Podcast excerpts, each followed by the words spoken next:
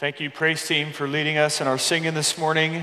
Uh, isn't that a great truth that broken and weary souls find rest through the mercy tree, through our great Savior? Please turn your Bibles to 2 Corinthians chapter 2. If you're using a Pew Bible, you'll find that on page 965. 965. And their Pew Bibles are there. If you don't have a Bible, if you're visiting this morning, you don't even have a Bible, I want you to feel free to take that Bible with you. It's yours. First, just want to say we had a great weekend with our marriage conference Friday night and Saturday morning. So grateful for Robert and Karen here in the second row uh, leading our church. Uh, we also had some people from just the community as part of the marriage conference as well. What, what a great encouragement your ministry was to, to us and to our church and to those who were taking part. So thank you so much for being here with us this morning. The story is told of Billy Graham, uh, elderly, returning from a speaking engagement, flying back to Charlotte, North Carolina. And when he got out of the plane, there was a limo there ready to take him back to his house. Billy Graham, aging, decided that he had, you know, he had never driven a limo, so he went to the guy who was driving the limo, the chauffeur, and said, Hey, I've, I've never driven a limo before. Would it be okay if maybe you just let me take it for a spin? And the guy said, Yeah, sure, that's fine. So Billy Graham gets into the, to the limo and they start taking off. And uh, there's a, a rookie cop working, working his first speed trap ever, kind of hidden behind a tree in his, in his patrol car. And Billy Graham drives by going 70 in a 55. So the, the, the young man, the, the young officer, pulls out behind him and catches up to him. And of course, gets out of his car, walks up to the, to the driver's door, and kind of taps on the glass, and Billy Graham's fumbling around trying to figure out how to put the, the window down, but finally he figures it out. And the rookie police officer looks at the man and says, Hold on a minute, walks back to his squad car, calls his supervisor, and says, Boss, I, I don't know what to do here. I, I know we got to enforce the law, but, but I also know that sometimes when there's important people, we try to give some courtesy to them and extend that grace to them. I don't really know what to do. Well, who is it? Is it the governor? said the supervisor. And he said, No, it's not the governor. It's someone more important than that. Well, is it the president then? Well, it's not the president. It's someone more important than that. Well, who is it? The officer says, I'm not exactly sure, but I think it's Jesus because Billy Graham is the chauffeur.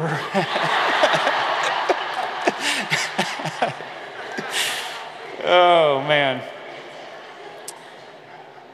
You know, there are certain people who are known to be so close to Jesus that to be around that person kind of feels like you're around Jesus because they just smell like Jesus. Just being in that person's presence is kind of like I am experiencing Jesus in a way that I may not otherwise experience him here. In the text today, Paul uses a vivid image to clarify his identity as a slave of Jesus, but also his task to spread the aroma of Jesus wherever he goes. Would you stand as we read together in 2 Corinthians chapter 2? We'll begin here in verse 12 and read through verse 17. The Apostle Paul writes under the inspiration of the Holy Spirit when I came to Troas to preach the gospel of Christ, even though a door was opened for me in the Lord, my spirit was not at rest because I did not find my brother Titus there. So I took leave of them and went on to Macedonia. But thanks be to God, who in Christ always leads us in triumphal procession, and through us spreads the fragrance of the knowledge of Him everywhere.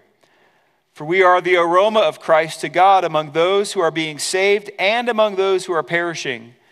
To one a fragrance from death to death, to the other a fragrance from life to life. Who is sufficient for these things?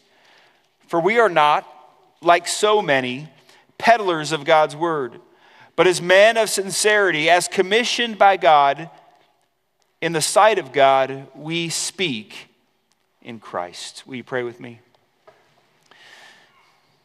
Lord, in these moments, we are looking to you. Even as we have sung your praises, even as we have humbled ourselves before you, we're asking now that your Spirit would just fill this place, fill this room, and fill our own hearts so that we might have understanding and be transformed. God, would you do the work that only you can do in us? And would you help us to live and to follow Christ? In Jesus' name, amen. And you may be seated. Well, as we've learned, Paul's relationship with the church at Corinth was on edge. After a painful visit, he returned back to Ephesus and wrote a letter, one that we've called, has been known to be known, or called the severe letter. And he sent that on with Titus to Corinth and was hoping that God would use that letter in a way that would bring about uh, redemption there would bring about reconciliation in the broken relationship that was between Paul and the church there in Corinth. Now, we don't know the specifics, but it's very likely that Paul and Timothy had worked out a rendezvous point. So, Paul sends Timothy with a letter. Before he goes, he says, Excuse me, Titus, says, says the letter with Titus, and he says, we, We've got a rendezvous somewhere, and we got to meet. And where was that going to be? Well, apparently it was Troas. That's what we learn here in verses 12 and 13. Troas was on the coast, uh, was across the Aegean Sea from Corinth on the northwest coast of what is, was, was Asia then, but is what we would call modern day Turkey now. Why Troas? Well, according to the text, it seems as though Paul sensed that God had opened a door for ministry in Troas, for gospel ministry there. So Paul was going to go there, and we don't know how long Paul was there, but we don't expect it was very long. So, this also explains one of the reasons why Paul, remember his changing travel plans, didn't loop back to Corinth at the time because he felt like God had opened a door there in Troas, so he was headed to Troas to do ministry there. Now, we don't know how long he was there, but we do know that his ministry there was cut short. It was cut short. Now, the first thing I want us to see from the text this morning is this we need to realize the significance of relational discord. Why was Paul's ministry in Troas cut short? God had opened a door there. Paul's saying it himself. Why was it cut short there? And we're told that his spirit was not at rest. Apparently, Titus did not arrive in Troas at the agreed upon time. And this caused a lot of concern and anxiety for Paul. Now, rest assured, it wasn't because of Titus that Paul was anxious. It was because of the broken relationship of the church in Corinth. Titus was supposed to bring news about what was happening there in Corinth. How would the church respond to his letter? He was anxious about the spiritual health of the church there. He was afraid that Satan would undo the work that had been done there. Listen, the heart behind Paul's anxiety was his love for the believers there in Corinth. And his spirit was restless because of the relational discord. So, what does he do?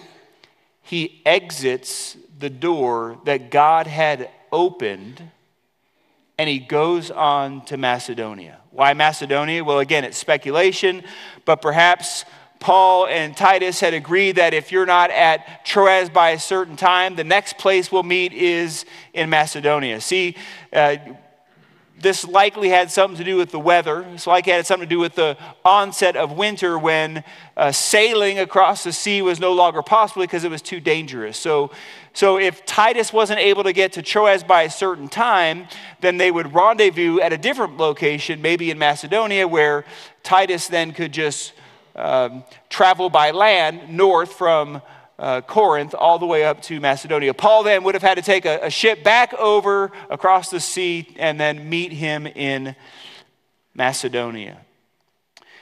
Now, Scripture doesn't give us a commentary on Paul's decision to leave Troas, but what is clear is that relational discord can jeopardize ministry.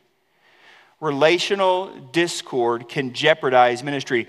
Commentator David Garland says the church is interconnected, so much so that we can't hurt one another without potentially hurting the work of God in the world.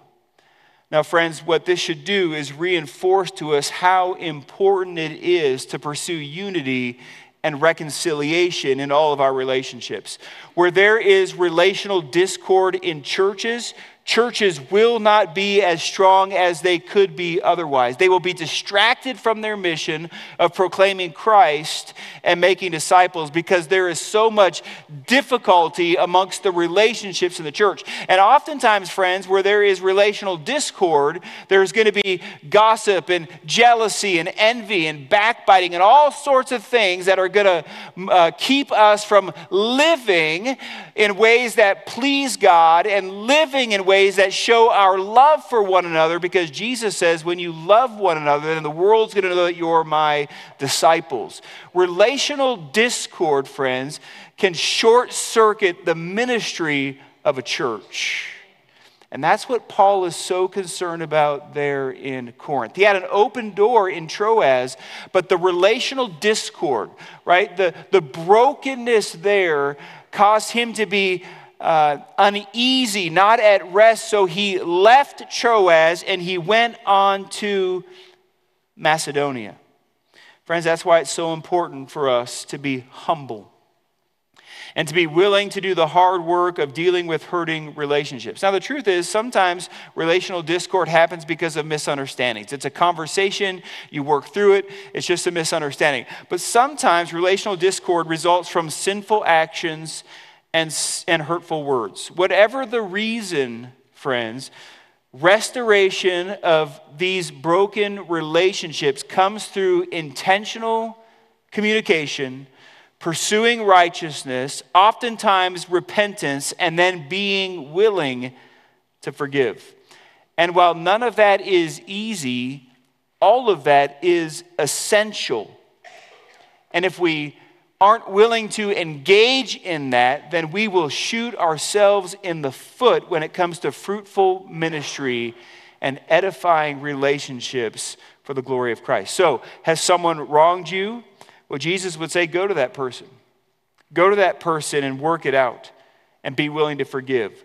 Don't let bitterness take root in your heart because Satan will use that to get a foothold in your life. Have you wronged someone? Well, then Jesus would say, Humble yourself and go seek their forgiveness. Go confess your sin and, and seek their forgiveness. And by the way, notice in this text that Paul isn't trying to hide his weakness, is he? He's not trying to, to kind of come up with an alternate reason why he left Troas. He just says, Look, I, I was broken. I, I, was, I was not at rest in the moment. And, and I left this area. Friends, if that was us, we might go about it a little bit differently, right? If that was me, I might say, Well, I was in Troas, and yeah, there was an open door there for ministry, but I had this feeling that there was going to be an open door for ministry in Macedonia, so that's why I went. No, no, Paul just kind of says it like it is. He doesn't hide the fact that he was weak. He doesn't hide the fact that he was broken in the moment. Why? Because as we've been talking about this year, God's power is perfected in our weakness. As we rely on Him, as we trust Him. Paul wasn't afraid to show this weakness. But, friends, he was concerned about the relational brokenness the relational discord that was jeopardizing the relationship with the church and ultimately jeopardizing the ministry of the church as well. So he wanted to work through it, and he was waiting for Titus to return. But secondly, this morning, I want us to see that we are to embrace our, our identity as slaves of Jesus. Embrace your identity as a slave of Jesus. So, the thanksgiving that we read there in verse 14, but thanks be to God, it catches us a little off guard, doesn't it? Based on what Paul just wrote in verses 12 and 13, it, it doesn't seem to follow. Well, some scholars believe that Paul maybe began writing this, this letter and then traveled up to Macedonia and then he just kind of waited. He was still suffering and hurting because he hadn't heard from Titus. But then Titus comes back. I want us just to flip over to chapter 7 of Second Corinthians, okay? I want to kind of make sense, if we can, of what is taking place and why this big transition into this thankfulness. So, Paul is in Troas. He heads back over to Macedonia, verse 5 chapter 7, verse 5. For even when we came into Macedonia, our bodies had no rest, but we were afflicted at every turn, fighting without and fear within. This tells us about the heart of Paul and those associates that he was with. But God, who comforts the downcast, comforted us by the coming of Titus, and not only by his coming, but also by the comfort with which he has comforted with which he was comforted by you, as he told us of your longing, your mourning, and your zeal for me, so that I rejoiced all the more. So Paul is, is struggling. He leaves Troas, he goes to Macedonia. He's still struggling. He's wondering what's going on in this church, what's happening. But then Titus shows up, and Titus brings the news that God is at work in Corinth, that they received this difficult letter well, and they have repented, and they're moving in the right direction now. It's a complete change. God is at work. The gospel triumphed in Corinth. And the church has now reaffirmed their loyalty to Paul. And they've acted on Paul's instruction in the severe letter concerning the individual who had accosted Paul. Their, the relationship is now better. This then leads to verse 14, where Paul continues by giving thanks to God for the victory in Christ, right? Now, the verb translated leads in triumphal procession refers to a well documented practice of a victorious Roman general who would come home to, from his conquest and he would lead a, a parade. He would lead a, uh, a procession of people uh, through the empire, through the capital of the empire, to the temple of Jupiter, a false god. And in that, in that procession would be all sorts of people, but primarily what we're talking about here is the defeated enemies, right? So he would bring as spoils of war these defeated enemies who ultimately would be sacrificed to the god Jupiter there uh, at Jupiter's temple. Now, there were incense bearers, there were freed Roman citizens who had been enslaved in other lands.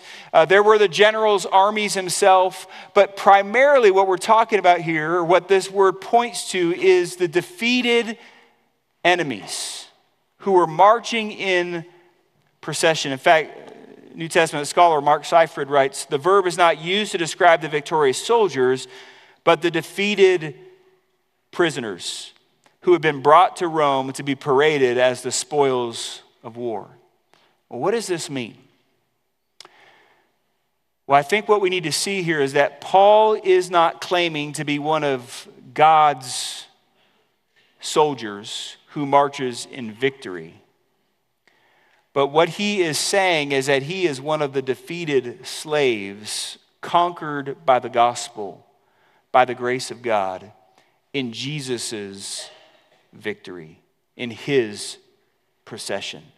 Consider this. Before God saved us, we were his enemies. Consider that to follow Christ is to follow him in death, is to die to ourselves.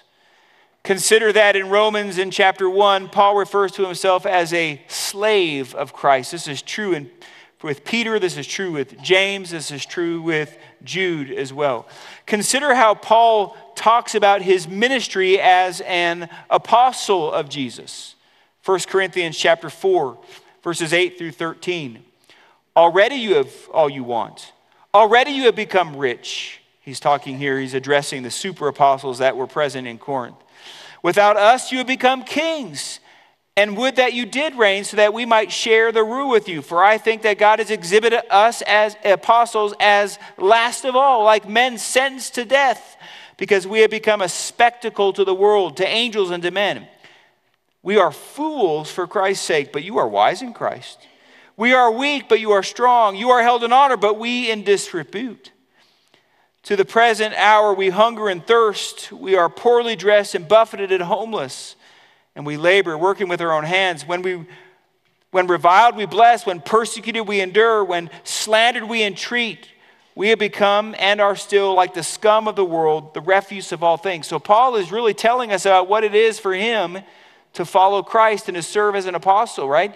He, he's doing everything he can, but he understands that there is this sentence on him as he serves. Listen to 2 Corinthians chapter 4, verses 7 through 12. But we have this treasure in jars of clay to show the surpassing power belongs to God and not to us.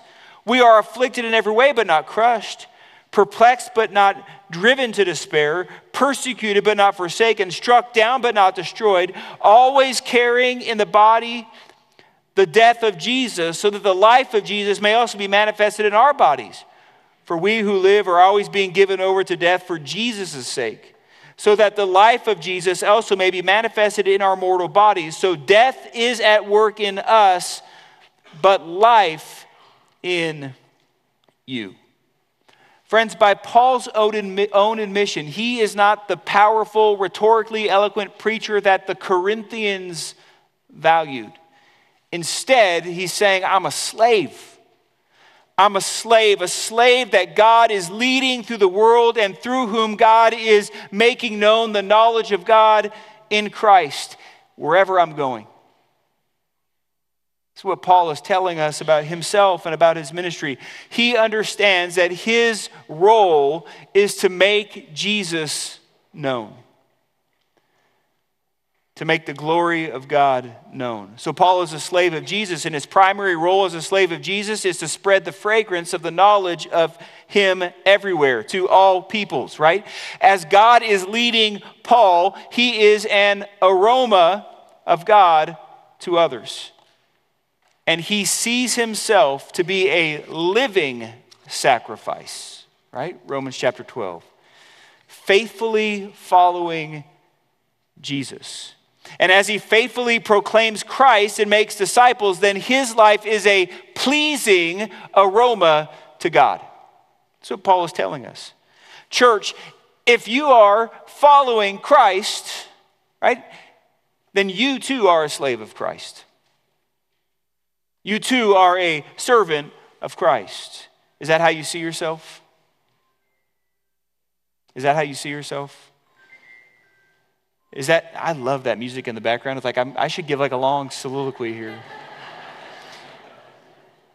Is that how you, you live your life as a slave of Christ? As a living sacrifice?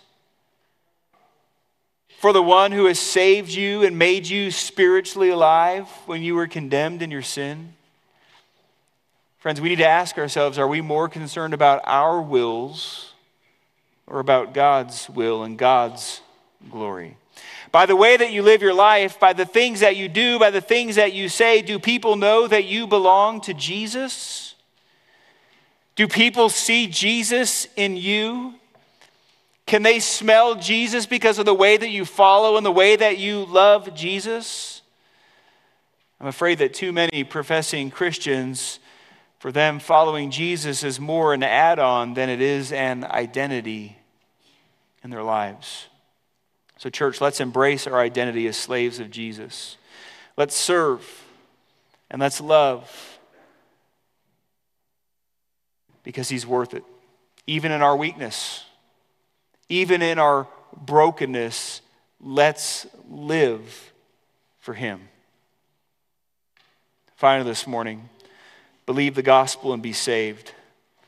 Believe the gospel and be saved.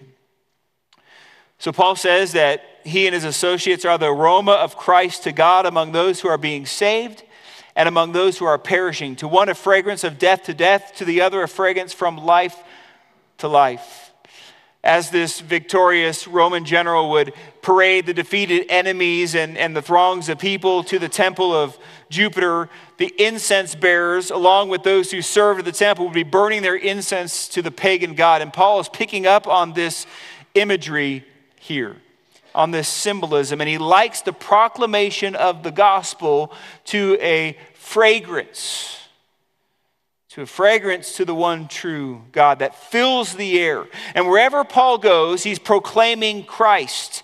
And some people believe the gospel and they are saved. To them, the fragrance is from life to life. But some people reject the gospel, and for them, the fragrance is from death to death. Now, we can understand the idea of fragrance. Zach talked about it earlier, smells. Like from a physical perspective, smells are interpreted differently, aren't they? Like some people love potpourri. Some people love spiced candles and they love to burn them in their homes and, and everywhere. And then for some others, like me, that we just know that's a headache inducing thing, right? It, it, it's, it's terrible. Some people love it. In fact, my whole family loves it, and I don't because it gives me a headache. So we respond, we interpret smells differently. And let's just be honest Amarillo has some unique smells, don't we? I mean, we do. My parents come for a visit, and I promise you, every time they come, we can smell feedlots in the south and the west, and they always have a comment to say. Right? Feedlots are kind of the smell of death, aren't they? Or soon coming death. Now, in Amarillo, they just say it's the smell of money, I know. But for many, it's great, and for many, it's terrible. Spiritually speaking, the aroma of life is for those who God has opened their hearts, their eyes, their ears, and their minds to embrace, to understand, to see, to hear the beauty of the gospel. Yes, to smell out the truth of the gospel. But for those who reject the gospel, that smell is repugnant. It's like a dirty diaper. Why would I want that? Why would I put my life in the hands of a crucified Messiah? Why would I give my own livelihood and why would I give my own autonomy over to someone else? Living sacrifice, never. And for them, the aroma is from death to death. Where are you today? Where are you today? Because the message of the gospel will bring a divide.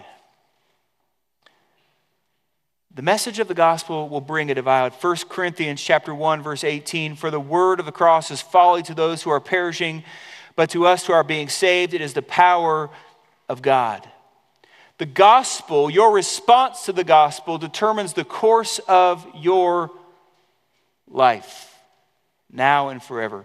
Recognizing this, in verse 17, Paul says, Who is sufficient for these things? Now, I believe Paul here is taking a jab at the false apostles who have infiltrated the church there at Corinth, those who are peddlers of the word of God. Now, that Greek term, peddle, really refers to a business term. It's a neutral term in and of itself. It just turns someone who is engaged in retail business. But at the time, and even we understand it now, there are there are negative associations with that term. And what Paul is saying is there are people who have come into your church and they are peddling the word of God. They are proclaiming a cheapened gospel that doesn't lead to life and they're doing it for worldly gain. So, what kind of gospel would that be?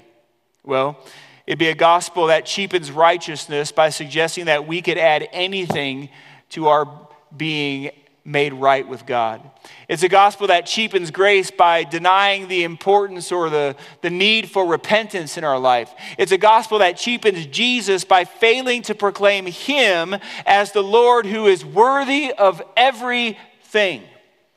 And while Paul would not claim that he is sufficient in and of himself, more on this next week, he clearly states that he is commissioned by God, and that's with integrity and sincerity that he is carrying out his ministry in the sight of God. What a weighty responsibility.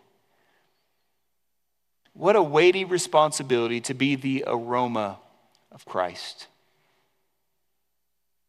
But it's your responsibility if you're a follower of Christ. So, the challenge for those who are in Christ is to be that aroma, to proclaim Christ with sincerity, to make a difference, to tell people about God's amazing grace, to tell people that there is hope for them, even though they in their sin are, are separated from God, but there is hope for them because God loves us and sent his son to live a perfect life and to die a sinner's death and then rose from the dead in order that through him you might have forgiveness and reconciliation with God. That's your responsibility. That's your privilege because you've experienced it yourself. So, the challenge for believers to be the aroma of Christ by proclaiming Christ, then the invitation for those who are not in Christ is to believe the gospel. To believe the gospel and be saved.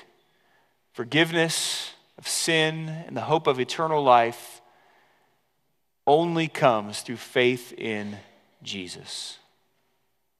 Through faith in the Son of God who lived, died, and rose again for you.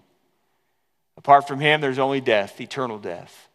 But in him, the free gift of God is eternal life forever. So today, will you confess your sin? Will you put your hope in Jesus? And will you be saved? In just a moment, we're going to transition to a time of reflection and surrender. And I want you to know that if you have questions about the gospel, we'll be here to connect with you. We'll be here to explain how you can know eternal life. There may be some in this room who are interested in membership in this church, and we'd love to share with you how you can partner with this church family and become a member of this church. There may be some here who just need prayer. They want someone to pray with. Our staff is here. We would love to pray with you. There are people in your in your pew even who would love to pray with you. You could just say, "Hey, will you pray for me?" You don't have to you don't have to even tell them what's going on necessarily. You could. But there are people who want to pray with you. If you have other questions, you could catch us after the service. You can call uh, the church anytime, and we would love to meet with you. If you're watching on the live stream, would you reach out to us and just let us know that you have a question or you, or you just need more information or, or maybe even that you're ready to put your hope and your trust in Christ? And we would love to connect with you in that way. So God is at work. I believe that, and we believe that. Let's Let's pray and let's respond to Him how He's leading you specifically. Will you pray with me? Lord, thank you for your kind grace, for your love, and for your mercy, which is overflowing to us in Jesus Christ. Thank you that we get the privilege to follow Him, not because of our own merit or goodness, but because of what you have done in our lives through your grace. May we be people who are serving and loving and living like Jesus. And may those who we come in contact with hear the gospel because we have embraced that role, that responsibility, and that privilege. In Jesus' name, amen. Church, would you stand and sing?